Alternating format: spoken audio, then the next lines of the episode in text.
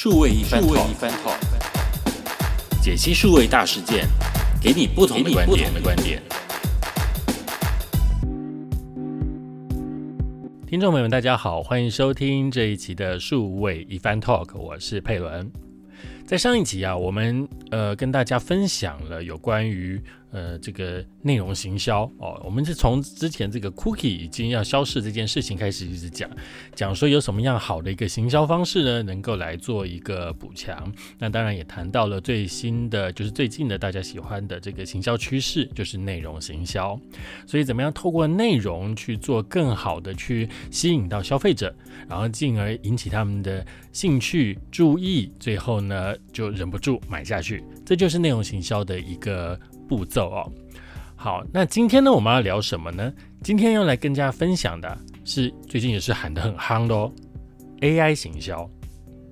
什么是 AI 行销啊？哇，其实 AI 这个东西，如果大家刚听这个概念的话呢，不知道会不会觉得好像。呃，很很有距离，很可怕之类的哦。就想说，AI 到底是什么东西啊？AI 是是是机器人嘛，对不对？我记得我们很久以前有一部电影，就叫做 AI。那在那个电影里面呢，就是一个机器人的形象，然后呢，它就是有 AI 智慧在里面，所以它能够几乎仿真，跟真人一样。OK，好，那 AI 的英文是这个 Artificial Intelligence。中文呢就是人工智慧，所以呢，它可能不不能说它会以人的形象出现了。那当然呢，我们想说人工智慧嘛，跟人一样的这样子的一个思考想法套路。那如果能够把它搭配上人的外形的话，诶，那它不就像一个仿真的人吗？对不对？好，那但是其实呢，人工这个智慧呢，它是一种技术哦，一种技术，一种什么样的技术呢？一种演算的技术。哦，它是一种比较偏向于呃，用电脑如何透过一个演算方式，它可能会有一个模型哦，然后呢，去透过不断的训练，然后得到了一个更好的答案。所以呢，在 AI 行销这一个部分呢，最重要的就是要有一个很大的数据，能够让它去做一个资料库。除此之外呢，还有一个很重要的就是需要一个演算的模型。或许我们可以把它想说是一个算式好了哦，就是你要下一个指令，告诉电脑说你如何按照我这个指令的规则，然后呢去捞资料，然后呢去透过这个规则去不停的去做一个尝试，然后。如果有错误的话，再反馈回来，尝试反馈，不断的在检测里面有没有正确。如果正确的话呢，就继续往这个方向继续再走，然后再继续的尝试失败再回来，尝试失败再回来，尝试成功，哎，再往下一步走。所以呢，基本上呢，AI 的意思呢，就是不断的透过机器学习，就是 machine learning 哦。机器它会透过我们自我们下给它的一些指令，然后它去捞这些大数据，然后呢去做不断的重复的演算，一直算一直算，所以它可以算出来的结果呢，理当是最好啊的一个结果哦。理论上是这样子嘛，对不对？好，我们的一个思考的方向就是，呃，我既然有一个很合逻辑的一条路来走，但是呢。因为这个数据太大了，所以我没办法用人工去处理，因为那太累了，对不对？好，你看像大数据的东西，我们简单一点来讲，如果你一天光是有一百个客人来你的店里面，然后做消费，每个人买的东西都不相同，每个人的年纪、每个人的性别肯定也是不相同，那你最后要怎么样去把它分析出来呢？好，这只是一百个。消费者而已哦。如果你今天打开门以后，譬如说你在网络上开店，那一天可能做得好的话不止一百个，对不对？那甚至你像你在开一个连锁店，哦，全台的连锁店，你一天也不可能只有一百个人来嘛，是不是？那或者是你是一个媒体网站，那媒体网站每天来的流量也很大啊。我们都说这个流量为王嘛，谁最有流量，谁就这个声音话语权比较大嘛，对不对？好，但是有这么多流量，但是我们要怎么去处理它呢？如果你不不处理它，不透过一些呃方式呢去筛选出来的话，这个资料它永远就是资料，而且呢，有可能是很脏的资料。那资料的上一层是什么呢？就是资讯，就是我们要先把这些东西啊删删删删删，不要东西删掉，然后剩下呢好的东西留下来之后呢，我们再去做分析，最后它就才会变成有用的资讯。那资讯呢，在上一层之后呢，才会慢慢在累积累积，它会变成一个 knowledge，就变成一个知识了。所以拥有大数据呢，其实没有什么了不起。要怎么样去运用这个大数据，才真正的头痛。好，所以呢，AI 行销里面呢，很重要的一个根本呢，就是大数据。有大数据呢，它才能够有东西可以去算嘛，对不对？它才能够去找东西，能够去分析出最对的一个方向出来。好，所以呢，有了大数据之后呢，然后我们再给它一个正确的一个方向指引，剩下的就丢给机器去做学习了，就不用透过人脑了哦。所以说呢，机器就在那边一直学哦，一直学错了，那修正错了再修正，错了再修正，就一直找到一条正确的路。OK，所以 AI 它的这个技术的运用呢，其实是这个样子呈现的。那如果我们既然已经有这样子的技术的话呢，那我们要怎么样把它运用在呃行销上面呢？嗯，大家也许之前会想着行这个 AI 都是像刚刚讲的呃机器人嘛，对不对？那曾经有过比较多的一个案例，就是大家最清楚的就是下棋哦，世界棋王跟这个电脑一起下棋，结果呢，最后电脑终于赢了。哦，这是一种呃呃一种场景哦，但是大家就可以想说，诶，那那那它到底可以怎么样用？我总不能在这个网络上面去下棋嘛，对不对？这好像也没有运用到行销上面。好，那我们就要想想看呢，刚刚讲的这几个基本的关键，第一有大数据，第二哦就是它要去演算，那我们要算出什么东西呢？哦，就刚刚讲的，其实呢，这个 AI 技术要帮我们解决的主要是两个问题。第一呀，是解决人力的问题。哦，人力的问题，因为我们有这么多人去看这么多的数据，所以呢，解决人力的问题是一个。第二呢，因为它可以很快速，很快速，对不对？哦，它用电脑算嘛，对，而且现在电脑真是日新月异啊，那个 CPU 越跑越快哦。那现在的电脑已经在可能十年前、二十年前，我们现在的电脑的可速度啊，都是当时的超级电脑。你想想看，现在电脑其实是非常非常强的，所以呢，运算的速度很快，所以就可以节省很多的时间。好，它的优点就是这两样，然后它就给出正确的、比较适切的一个答案。好，假设我们用这两个方面来看的话呢，它在于我们行销面上面到底可以做怎么样的运用呢？好，我们看行销上面呢，我们有一些节点，我们来看哦。那譬如说，最常使用的呢，就是如何去做好推荐这件事情。例如呢，在 YouTube 里面最常就是看到这样子的一个推荐，是不是？哦，你在看了很多很多影片之后呢，累积了你很多的观看的兴趣跟资料之后呢，系统呢就会透过这个机制呢去演算，然后算出来说哪个影片。哎，你可能会很喜欢看哦。这种这一种就是一种透过呃人工智慧的方式去算出一个最适合你看的一个方式哦。所以这是一种。另外呢，呃，也可以在譬如说在商品上面，如果你是一个购物网站的话呢，你也可以透过很多很多的数据，比如说你曾经来看过，尤其你如果是会员的话。哦，你是会员，你登录了，然后你想把那东西放到购物车，但是你一直不买，然后你又一直去看其他的东西。当你在看的途中的时候呢，其实网站已经陆陆续续的帮你记录下很多的足迹。最后呢，同样的，我们也是可以透过 AI 的方式呢去算，算出来你可能会喜欢的东西有哪些，然后呢，在网站中去再推荐给你。好，这时候你一定会觉得很奇怪啊，你就说，哎。有吗？他有透过 AI 推荐吗？他不是就是我看过什么，然后就说我应该也会喜欢什么？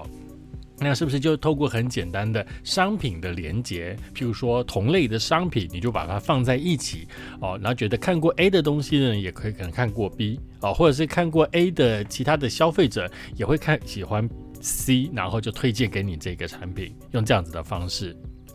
那其实啊，这是比较基本的，但这个看起来就有时候就会有一个 bug，就是呢推荐出来的东西，其实你根本不喜欢哦，你根本觉得莫名其妙。所以呢，如果你这时候就必须加入 AI 的这个最关键的机械学习、机器学习，然后呢，他会去学，所以他都会去做判断，到底哪个才是你真正会感兴趣的，这样子才是真正的 AI 行销哦。不然的话，只是顶多就是数据分析，然后你喜欢什么就给你什么。好，我相信呢，强大的 AI 行销呢，必须在这部分要下很大的功夫，不管是 YouTube，因为 YouTube 的资料太大了，对不对？或者是像这个呃 Netflix 一样哦，他都会猜你接下来有可能喜好是什么。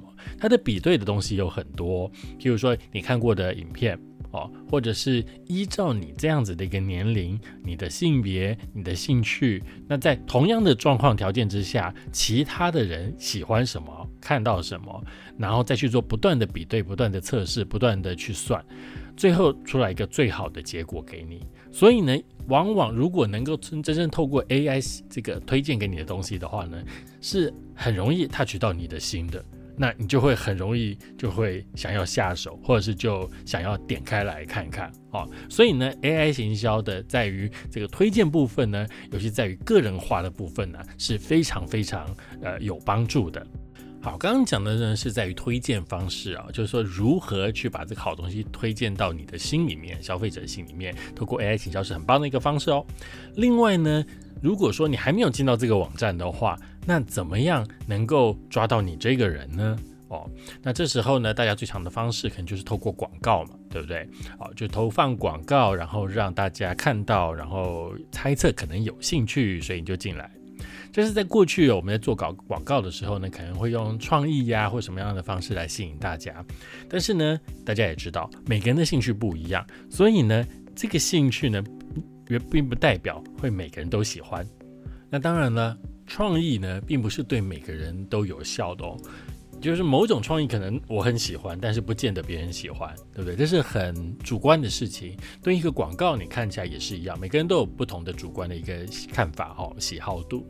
所以说呢，如何的去算出说这个广告做了某种某些人会喜欢看，这个广告做了某些人不喜欢看，然后可以迅速的找到最好的广告的内容素材，然后去做制作，这个 AI 也可以做到。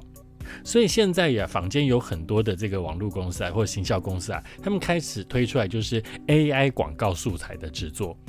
譬如说，他会帮你写文案，哦，他会帮你挑这个照片的品质，好，怎么样的照片搭配怎么样的文案，最有可能会让大家看了以后就会点下去。听起来很神奇，对不对？但是呢，实际上真的有这样的事情在发生。所以说呢，在于做广告的部分呢，的确可以透过这样子的方式，在第一时间就可以知道这样子广告到底有没有效。过去呢，我们在做广告的时候呢，经常透过事后的这个调查，或者是透过 A/B test，哦，这是更进阶的方式，来去判断说这个广告到底有没有效果。那效果当然就是有可能是呃大家的喜好。然后喜好完了以后，有没有办法能够产生他对于商品的这个消费的意愿？那当然，在网络上做的话就更直接了，用 A/B test 直接就可以看到有没有点选，有没有转换率，就可以知道哪一种广告是比较有效的。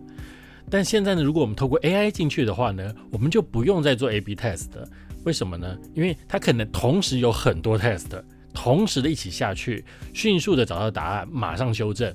哦，所以在速度上面呢，可以说是节省的非常非常的多，而且呢，它会自动的匹配，把什么样的广告丢给什么样的人。所以呢，我们之前在做 A/B test 的时候，我们顶多就只能知道 A 广告到底有没有效，B 广告是不是比较没有吸引力。但是现在不一定哦，因为可能 A、B 广告都有效，只是呢对象不一样。所以呢，我们同时做出不同的广告、不同的素材去丢给适合的人，这样子广告就是有效。哦，所以这也是 AI 可以做到的东西。好，再来说到的是，如果你的是有实体商品的话呢，AI 也可以做很好的一个仓库的管理。哦，比如说你的什么样的商品呢？可能呃在近期之内有机会会大卖。诶，你不要说这个不可能哦，是神预测是不是？我跟你说，它真的就是神预测。因为有很多商品，它会随着季节的变化，随着节庆的到来，随着各种不同的议题而开始有不同的大量的销售。譬如说圣诞节前，你知道吗？就应该多进一点什么样的货，对不对？小礼物哦，譬如说可能三九九以下这种东西，可能就要开始准备进货了。那你的仓库要有这个方式是为了什么呢？是为了能够迅速的把货送到消费者的手上，因为消费者现在都很不想等待。尤其在台湾这么小的一个地方，我们很希望一日就可以得到商品，对不对？或是今天订，明天到。那我怎么样缩短最后一里路呢？就是把商品送到消费者这个路上呢？仓库这件事情的仓储就非常的重要了。如果说消费者现在下单之后，你的仓库没有货，你还要去调货或者去跟厂商进货，再去再去出单的话呢？那个速度就会拖了很久，消费者也许就不想要买你的东西了，那你的货可能就销不出去了。但是呢，如果我可以事先的先预测到，在某个期间这个货会特别热卖的时候，那自然就可以叫店家哦，叫这个厂商多进一点货进来，先放在我的仓库嘛，对不对？然后呢？这个时候只要一下单一下单，我马上呢就出货，就直出货。你看货早就准备了一大堆在那边，就等着大家下单买买买，我就出货出货出货，是一个很棒的一个管理哦哦。所以说呢，它这个方式也是透过历年来或者是网络上任何的数据去做一个分析判断，找出来可能潜在的它会大卖的一些商品，提前的告诉你要备货。哦，所以说这是一个非常非常棒的一个仓库管理的优化。那另外最后一个呢，我觉得呢很重要这件事情，其实它应该在未来也会发生。那是什么呢？那就是客服。现在呢，已经有很多的店家呢都透过线上的 chatbot 啊，有点像是客服机器人来跟这个客户做一些对话。那但是现在的技术看起来好像还是已经。设定好一个剧本来做哦，譬如说，当消费者问到 A 问题的时候呢，就会自己帮你跳到去找 A 答案给你看哦。大家是譬如说在使用这个 Line 或者在使用呃 FB 它的这个讯息的时候呢，它其实有一种功能，就是可以帮你快速的去建构一个常见问题。其实这样子客服是常见问题的快速寻找。以前我们在找常见问题的时候，我们自己要去先去找问题的分类，分类完了之后再去找里面的题目，找到了那个题目适合你的时候，你再进去看里面才会有答案。但是那个答案呢，又不一定会符合你，又甚至呢，你可能连那个里面题目都没有。这时候你就会觉得啊，好困扰，我一直找。大家有这样的经验吧？对不对？尤其是譬如说信用卡的问题，这时候你直接想要拿起来打电话，想要找的是谁？你应该不会想要听他层层说，啊，如要什么样服务，请按一；什么服务，请按二啊，然后主按请按多少？我们最想听到是最后一句，如要真人服务，请按井字号哦，或者是九这样的哦。我就想要跟真人讲啦，哦，我不想要一颗一层一层一层听下去啦。为什么？因为我不知道我问 A 问题，他到底会不会回答我正确的。但是至少我找真人的话，他会帮我厘清到底问题是什么，给我比较正确的答案，对不对？好，所以呢，现在的问题就是呢，机器人目前看起来，机器人客服呢，客服机器人啊，都一样，它就是一个快速的帮你从 FAQ 里面找到答案的一样的一个机制。但是呢，有可能这个答案就不是你要的答案，或是你想要在追问答案的时候却没有答案，这是最困扰的一件事情了。那或者是你要找也找不到精确的答案，所以现在比较像是剧本型的机器人。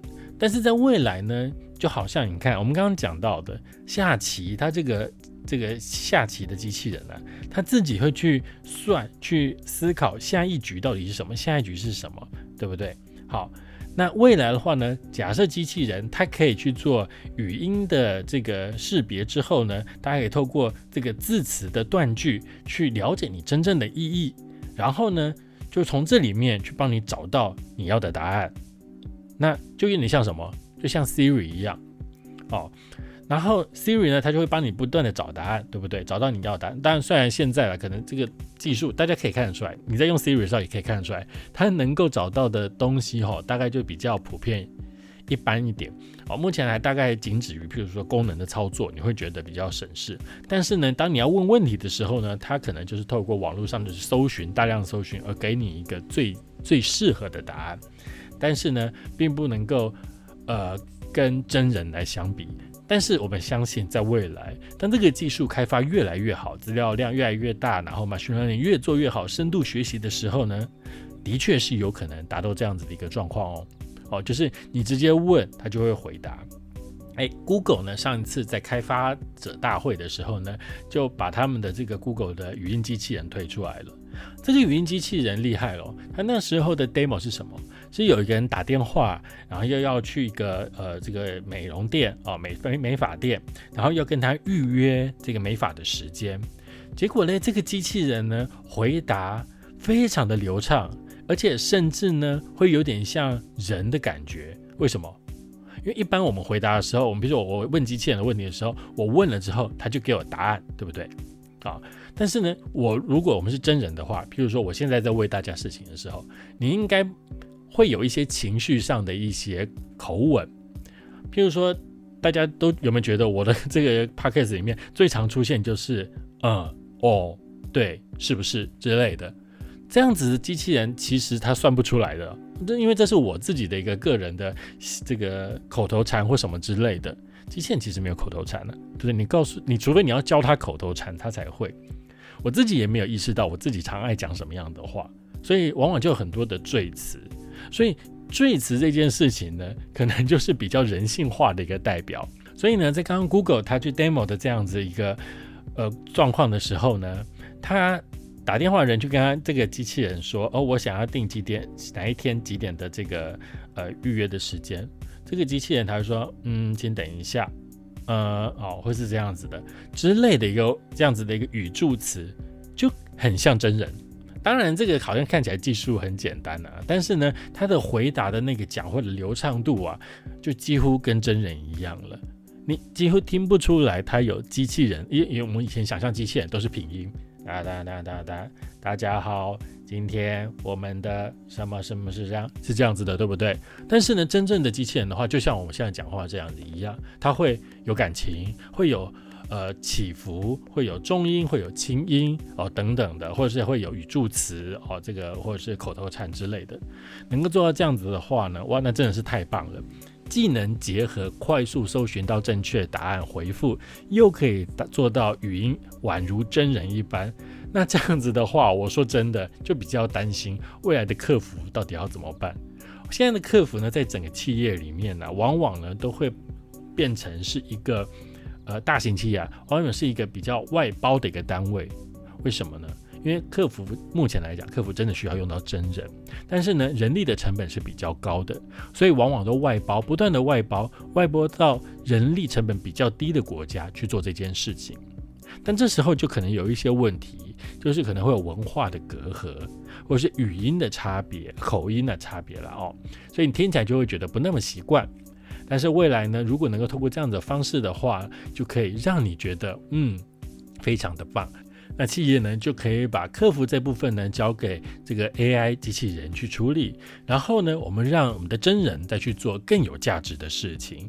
这样子其实呢，也是一种创造一种新的、更有价值、更有效率的一个方法哦。好，今天跟大家介绍就是 AI 行销了。那我们再重新的大概简单的说一下今天的重点。第一呢，AI 行销呢最重要就是要有大数据作为基础，然后透过机械学习，不断的深度学习，而得出一个最适切的一个结果。那这些结果可以运用在哪里呢？比如说，它可以运用在产品的推荐、个人化的推荐，那可以运用在广告的优化，或者是在广告。对的广告投给对的人。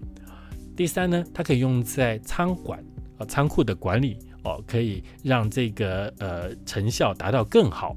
第四呢，就是有机会用在客服的部分哦，能够让客服更成本呢能够省下来哦，甚至呢能够更容易的找到这个消费者想要的答案。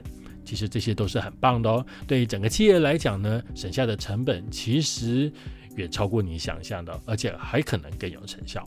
以上呢就是今天我们的节目内容。如果你对 AI 行销也有什么样的想法或者有什么见解的话呢，也欢迎你跟我们来一起分享。你可以到我们的粉丝专业去私信给我，或者是留言，都非常的欢迎。当然最重要的就是大家听完 Podcast 之后呢，记得要订阅哦。如果你是用 Apple 的话呢，请记得给我们五颗星，给好评。